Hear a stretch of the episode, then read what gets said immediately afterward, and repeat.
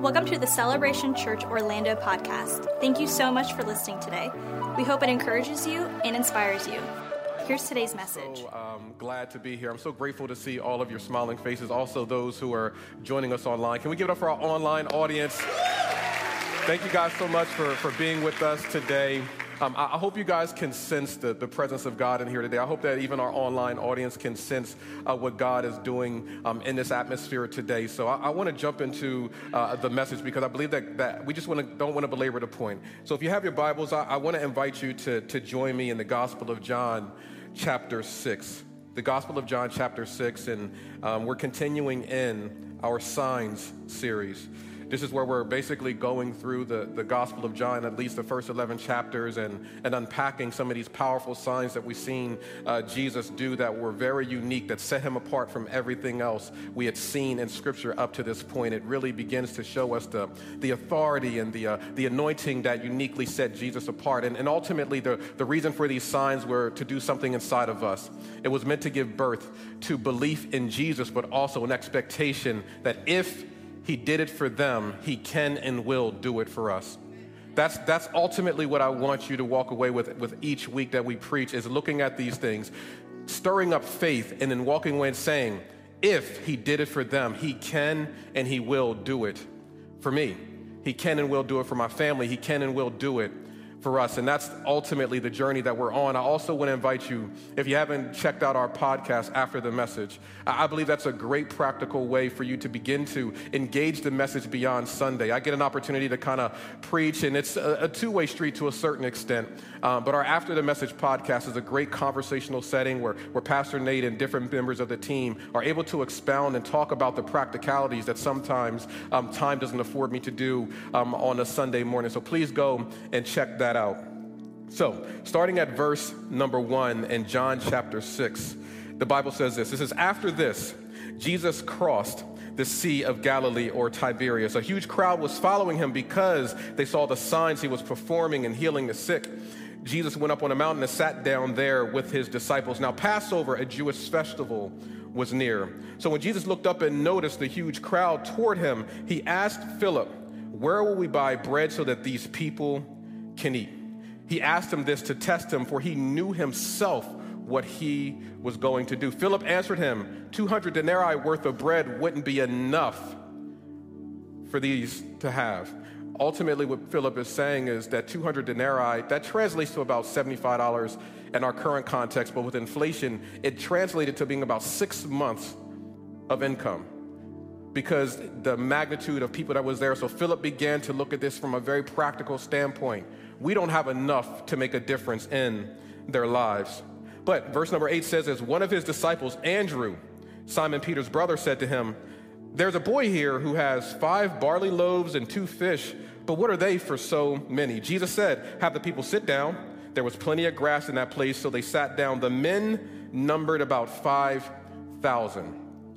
Just the men. As you can see, there was a boy there and other children there. We also know that there were wives and families there. So, what many guesstimate is that it was at least 20,000. Some say as high as 40,000. But even if we lowball it, there's 20,000 people there, 5,000 men and the rest of the family. So you can imagine the, the size of this crowd and the needs that are there. And, and Jesus says for them to sit down in their place. Then Jesus took the loaves and after giving thanks, he distributed to them to those who were seated so also the fish as much as they wanted. When they were all full, he told his disciples, collect the leftovers so that nothing is wasted. Somebody say, nothing wasted. So they collected them and filled the 12 baskets with pieces of the five barley loaves and the leftovers for those who had eaten. When the people saw the sign he had done, they said, Truly, the prophet has come into the world. Therefore, when Jesus realized that they were about to come and take him by force and make him king, he withdrew again to a mountain by himself.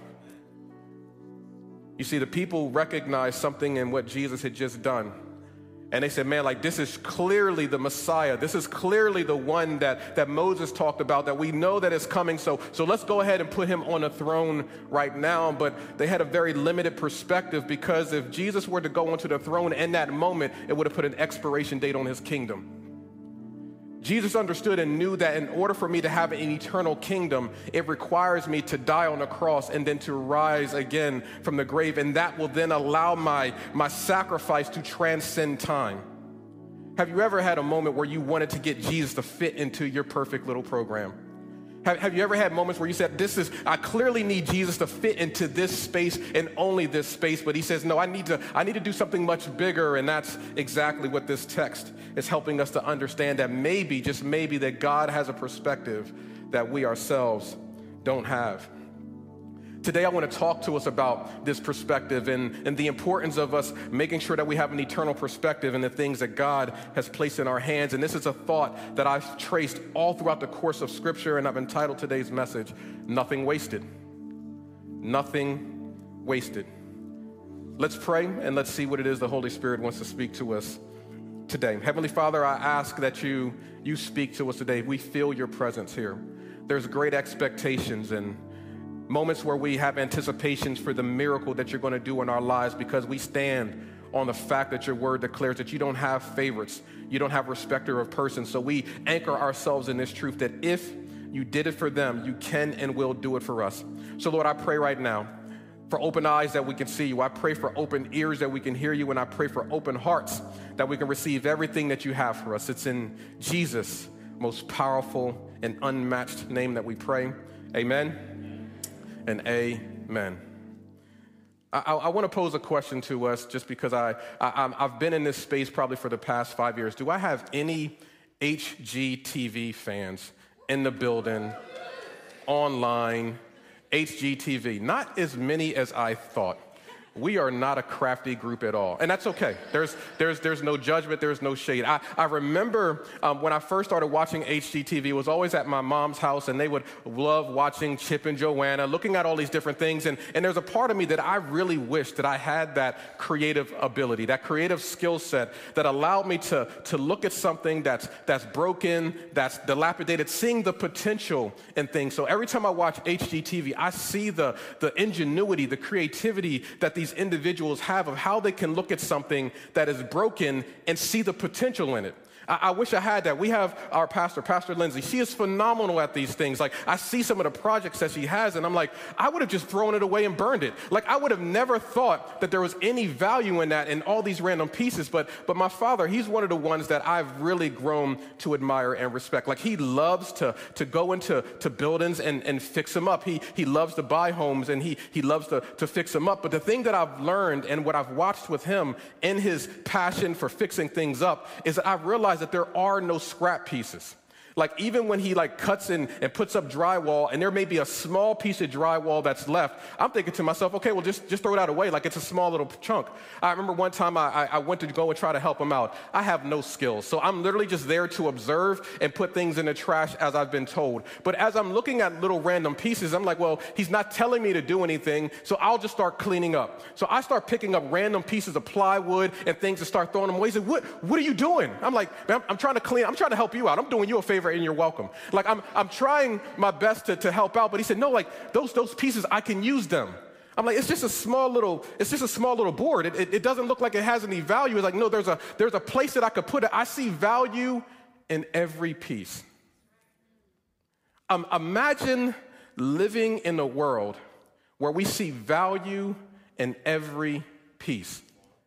Uh, imagine looking in the mirror and seeing the fractured parts of our lives that we ourselves have convinced ourselves that this has no value, so let me throw it away. This pain point that I've experienced has no value, so let me try to sweep it under the rug. Uh, imagine if we lived with the perspective that my dad has when he's looking at these broken down homes and these pieces that are left and saying, No, there's value in this because I can see how this can support the whole. I believe that the enemy has convinced us that there's only parts of us that God sees value in. I believe that we've been convinced by, by the enemy, which we know that the enemy is lying when he's talking because Jesus said that the truth is not in him. But we, I believe there's moments where he's telling us, like, no, that, that, that disqualifies you. You don't have any value as a result of that. But I'm so grateful that when God looks at us, he sees value in us. He sees value in our messiness. He sees value in the things that are good. He sees value in the broken things. This is why the redemptive blood of Jesus is so powerful because it transcends time. It allows him to go back and even use the broken, messy pieces and use it for the whole. God looks at you and he sees value in every aspect of our lives. I, think this is beautifully accentuated in the story of Joseph. Genesis tells us a story about this man named Joseph. And if you, if you heard anything about Joseph, Joseph was a man who, who had dreams and, and visions. He actually saw what God was going to do in his life. And what scripture tells us is that he saw himself in a position of prominence and authority. He saw himself being a person that could have impact and influence. He begins to share these stories with his brothers who weren't quite ready to receive it. So he was favored by his fathers, but hated by his brothers, sold into slavery, but that favor was still with him, was then put into prison, but that favor was still with him, was falsely accused, and that favor was still with him. And through all of those messy, crazy, toxic seasons, somehow he continued to move forward until he gets to a place where he's in a position to literally save two nations. You got to go back and check it out. There's a moment where he's standing in front of his brothers, the very brothers who hated on him, the very brothers who sold him into slavery, and now they're fearful because they're afraid of retribution. But, but what Joseph says to them, what you meant for evil, God actually used it for good. I, I want us to grab a hold of that because I think somebody needs to get the revelation that maybe the enemy had put some things in your life that were meant for evil, but God is using it for the good. There is nothing that you've experienced, that you've walked through, that the redemptive blood of Jesus cannot use it. This is what Paul was talking about in Romans chapter 8 when he says that God works all things together for the good of those who love him and who are called according to his purpose. You know who's called according to the purpose? It's the people that respond to it. And if you understand that no matter what season I've gone through, no matter what setbacks I've had, no matter what struggles I got. It doesn't say that God causes all things, but what it does say is that He can work all things. So even that setback, even that random piece, even that broken pain that you've experienced, even that divorce, even that abuse that you've gone through, God has the ability to use it for His glory. I've learned this lesson in my life the hard way that nothing is wasted in the hands of Jesus. That if you can just get it into the hands of Jesus, it will not go to waste. That He has an ability to use it to make impact in His kingdom. This is the biblical narrative. This is the narrative that we see in Scripture. So as we find ourselves looking at this text right here, I believe that it's that it's saturated with this idea of understanding that there's not a single thing that we go through that is wasted. Let me, let me paint a picture for you. It's around Passover time, and, and what we understand is that there's so many people that have migrated to Jerusalem. Jesus is doing his miracles, and so many people are, are looking and, and trying to find this, this miracle maker so they catch wind about this man named Jesus. And what the Bible says is that be, they begin to pursue him. Jesus has just finished performing some incredible miracles and he needs to retreat for a little bit. He wants to recharge, he wants to relax, he wants to kind of spend some time with his disciples. So he withdraws away from the crowd so that he himself can be refreshed. But the Bible says this it says that when he withdraws, that the people were aware of where he was going and they pursued him. Let me, let me give us some context to that. Jesus is on a boat, he goes about 10 miles away. He goes about 10 miles into another direction, and the people were aware of where he was going into the wilderness, into this isolated location, and they pursued him uphill in an isolated location, and they pursued him 10 miles, and they pursued him. It wasn't convenient, but they pursued him. They didn't quite know what they were going to get when they caught up with him but there was some anticipation inside of them that said, but yet I'm still going to pursue Jesus. Now, now, let me help you understand. It was the primary way of transportation, so walking wasn't that big of a deal. However, they were walking in a direction and didn't know what to expect. And so, the reason why the biblical writers want to highlight that is because they were giving Jesus the same energy they would give anything else. Did you catch that? They were pursuing Jesus the same way they would pursue anything else. Imagine if we pursue Jesus just like we pursue getting the new Jordans that's coming out. Uh, imagine if we pursued Jesus the same way that we were saving up for our new car and new homes. Come on, we're going to go there. Uh, imagine if we pursue Jesus with this tenacity that says that I'm not going to let go until I get exactly what God has for me.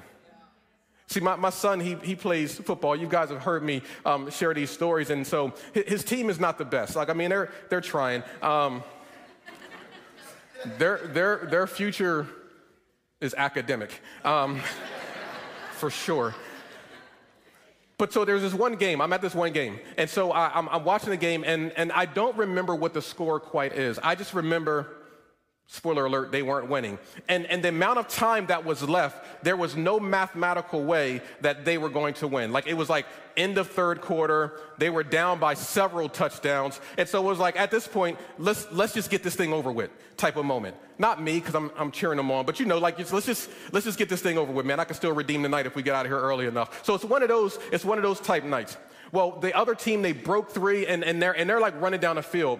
And I see this one guy on my son's team chasing this guy down. Now, understand, they're down by about five touchdowns. So you would just think it's like, hey, man, let's, let's chalk it up. But this dude is chasing this guy down full speed and manages to tackle him at the two yard line. I was like, this, that guy got some heart. It was my baby boy. Caleb had chased this dude down. He said, not on my watch. They scored the next play, but that doesn't help my point.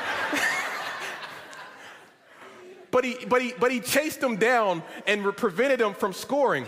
And I was just so impressed at that. Whether it was my son or not, I love the idea that he had this mentality that said that even though we may be down, I'm still going to chase this guy down. Even though we may not win, I'm going to chase this guy down. It made me think imagine if we chase down our blessings the same way that we chase down things in the world. It's saying it to ourselves that I don't care how down I am, I'm still going to pursue Jesus. I don't care what my setbacks are, I'm still going to chase down everything that God's for me. I'm talking about the type of pursuit that says, I will not let you go until you bless me me. I will pray about this. I will fast about this. I will study about this. I will worship through this, but I will not let go until I see the breakthrough. I want you to understand that your pursuit is not wasted.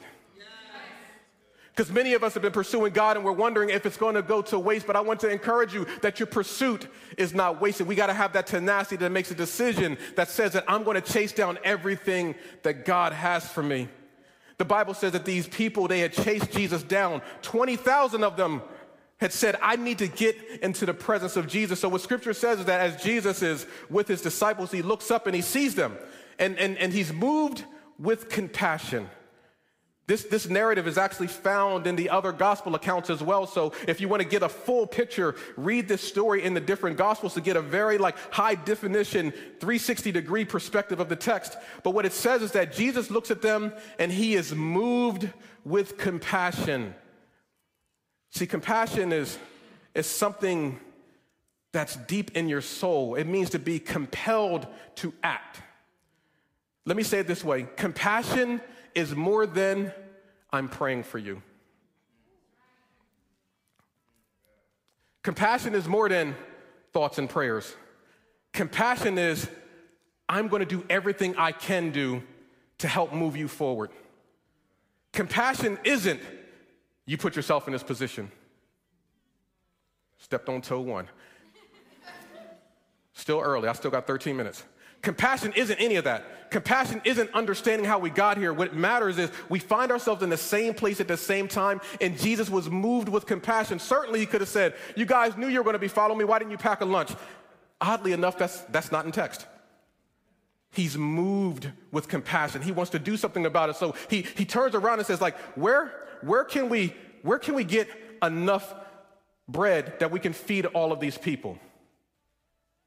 When you read this account in another translation and through another gospel, it actually says that one of the disciples said to Jesus, Go ahead and send them off and let them find their own resources. Isn't it interesting how people that are followers of Christ are the quickest to dismiss the suffering of other people? Send them away. Send them away. Let them go and figure it out on their own. 12 minutes and 45 seconds. Jesus, Jesus said, No, we're going to do something about it right now. So, so Philip steps up. Philip comes on the scene, and so you need to understand about Philip is Philip is profoundly practical.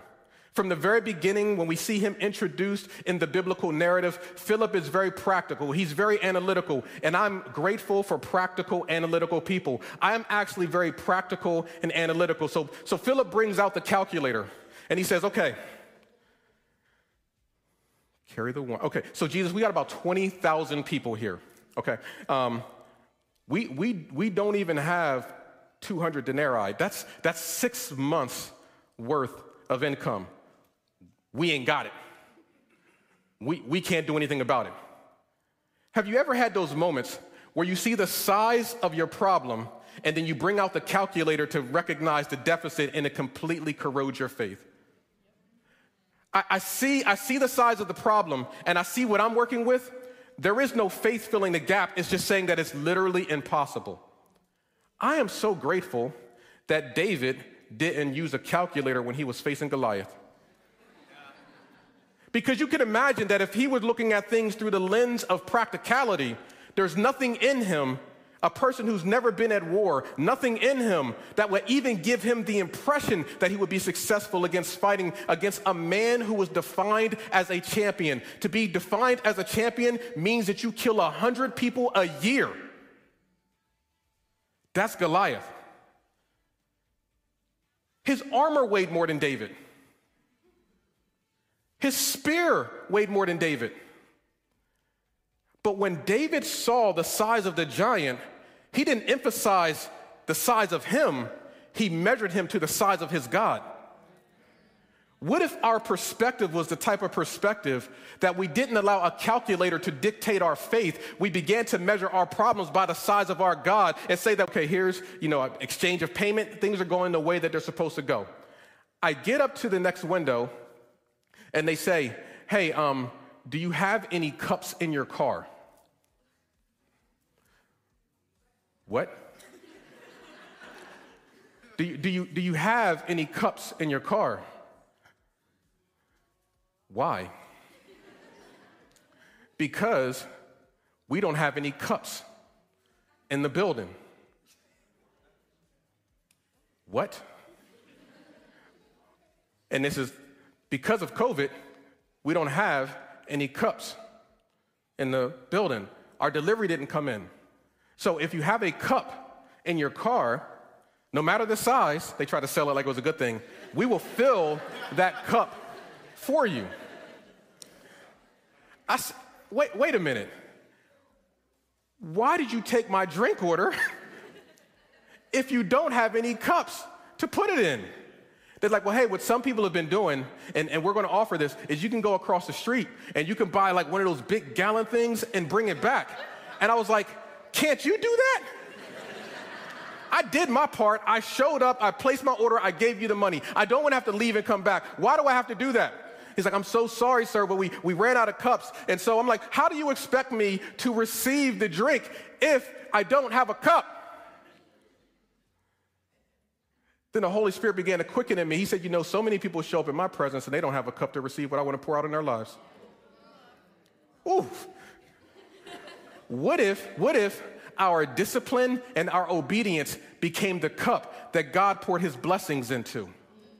And we're showing up saying, God, I want you to pour out a blessing. He's like, but can you be disciplined? We're asking God to pour something into our hands when He wants to pour out something so much bigger and bring us to a place of overflow. But the only way that we can begin to accumulate what God wants to do in our lives is it's going to require us to live a life of discipline and obedience. Discipline means being consistent, discipline means following through, discipline means being where God has told you to be at. God is saying, I want to pour some things into your life, but are you bringing your discipline and your obedience into these environments because I got something that I want to pour out into your life. Uh, the Bible says this that you open up the windows of heaven and pour out blessings that I don't have room enough to receive it. The Bible says that my cup runneth over. The Bible talks about Elijah and the widow woman, and he said, Bring me every vessel that you have because I'm going to pour out a blessing until you don't have any more vessels. We are the vessels of God. Our discipline positions us to receive everything that God has for us, but we got to be willing to show up and to follow through on what God is calling us to do.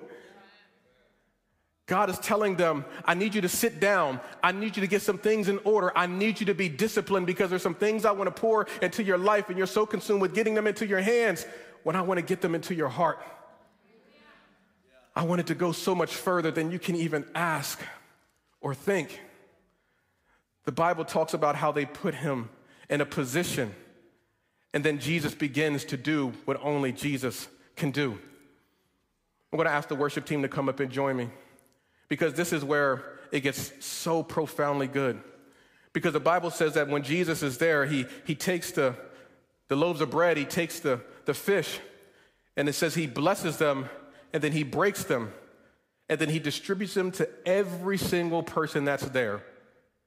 He, he blesses them, then he breaks it, and every single person gets more than enough. That means that even the things that God blesses sometimes do get broken. But even if they do get broken, it's so that it can benefit others because God is a God of more than enough. Maybe, maybe you've actually thought because you've experienced brokenness that you're not blessed. What if I were to tell you that because you are blessed, God trusts you with the broken parts because He knows that you will steward your life where you will say that nothing is wasted. I've, I've had to learn this lesson the hard way that nothing is wasted in the hands of Jesus. I've, I've had to learn this the hard way that we are not cursed with pain, sometimes we're trusted with it. And God wants to see how do we steward our lives because maybe through the things that He blesses and that are broken, it can benefit so many other people. Last Sunday, we had such an amazing time in the presence of God. An incredible service. We preached about no excuses, and I, I sat out there in the, the foyer and, and talked with many of you and laughed and, and joked and interacted with so many of you. Like clockwork, like clockwork. My mom typically texts me and tells me how I'm the best preacher in the entire world. To which I say, You're right. I say, Thank you, mom. Thank you, mom. I'm, I'm grateful. Thank you for watching. Thank you for, for your encouragement. Nothing like an encouragement from your mom. I get that text like clockwork. It pops up on my watch. Cool. It's just like it's supposed to be. But literally three minutes later, she calls me. And she's fully, she's fully aware that I'm at church. She's fully aware that I'm, I'm talking and I'm mingling and I'm interacting with people. She's fully aware of that. So she typically wouldn't call unless it's something really, really important. So I, I, I excuse myself from, from the conversation. I'm like, okay, let me, let me check and see what's going on. I pick up the phone. I'm like, hey, mom. And I can hear in her voice that she is distraught. That's not something that's easy for my mom. Profound woman of faith but she is distraught. I can hear it in her voice. I'm like, Mom, what's going on? She's like, Keith, we, we've had another death in the family. I, reason, I say the word another because we've had, a, we've, had a, we've had a run over the past couple of years with people in our family. So I said, What? I'm like, What, what happened? She's like, Yeah, yeah it's your cousin. I, I don't know what happened, but, but he's gone. He's 25 years old. Raised with Danira, my whole family, we were intertwined. We were very, very, very, very close. I remember standing out there numb, literally stunned. And I want to apologize now if you talk with me after that conversation because I genuinely don't remember it. It was a blur. And I'm, I'm trying to just get through the moment. After that conversation ends and, and I talk with a couple of people and I'm, i sit down on a bench. I, I go to our staff and they, they, they pray for me. I go home and I begin this process of trying to make sense of it all. That grief begins to hit and it comes in waves, and we all understand the, the magnitude of it. I also understood the, the likelihood that, that I would be called upon to, to, you, to, to use my gifts to encourage the family in the funeral. Can I tell you that was probably the hardest thing in the world that I've ever done? Because I'm, I'm grieving myself, but I know I, I have this pastoral mantle and this opportunity to encourage my family, and so we power through it. Yesterday, we, we have his funeral services and just an outpouring of love and family and just an amazing amount of friends are all at his services just honoring him and, and telling funny stories about him, and it's amazing. I'm using every ounce of strength to keep my composure, keep myself together. He was like a distant son to me. But then there's a moment where it's my time to share the gospel with over 200 friends that may have never heard it. So I knew it was an opportunity for me to just share about the love and blood of Jesus. It wasn't a long, profound, prolific message, but I just simply shared that Jesus loves you. He, he loves you so much that he, that he died on the cross as you so that he could spend eternity with you. Super simple. We went to the repast when we went to go and eat and spend more time with friends. Five of his friends gave their life to Christ.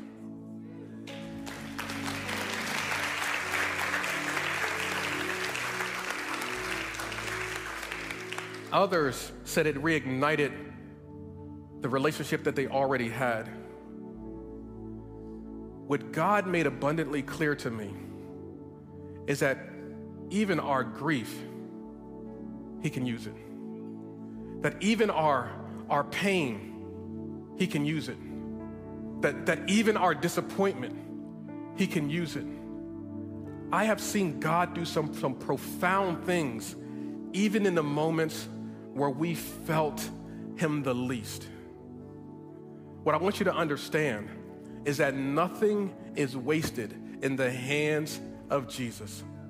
The death of a loved one, he will use it. The promotion on your job, he will use it. The child that's not saved yet, he will use it. That the grace of God knows no boundaries and no limits. That God is able to use every single thing in our lives and he ensures that nothing is wasted in the hands of Jesus. What, what are the broken pieces in your life that you've held on to that you just haven't put into the hands of Jesus yet? Because I believe if we can trust Him with these things, we will see that He is a provider. He knows how to provide strength, He knows how to provide hope. He knows how to provide love. He knows how to provide stability. He knows how to use these opportunities to create opportunities for people to say yes to the gospel for the first time. Maybe what has happened to you is meant to be put into the hands of Jesus so that Jesus can begin to do an amazing work of redemptive restoration and salvation. He's a provider. We're going to go into this song that I believe beautifully encapsulates the nature of God. It's called Jireh. And the words of this song are so powerful because it reminds us that no matter what we're in need of, He'll provide it. No matter what the lack is, He'll provide it. But the most important thing is what He provides is Himself. He is more than enough. No matter what we are facing, He is more than enough. There's not a tangible thing that can be provided to me that will deal with the grief that I feel with losing my cousin. But the presence of God is more than enough. He's a provider. You're already loved. You've already chosen. You're more than enough because you have Jesus. That doesn't give us a license to sin, it empowers us not to. So, what I want us to do, I want us all to stand on our feet. I want us to think about the, the broken pieces that maybe we don't see value in anymore. I want us to look at the things that we're ready to discard and, and, and maybe consider that these things are all lost. And I want us to consider Let's put this into the hands of Jesus and let's allow the provider to breathe on it. Let's allow him to multiply it and have an impact that literally transitions death to life because that is the miracle of what Jesus has done. Let's worship together. Thanks again for listening. We hope you enjoyed today's message. We'd love for you to subscribe to our podcast and review and share what you heard today. If you'd like more content like this, or you'd like to connect with us, go to celebrationorl.org. We hope you join us next time.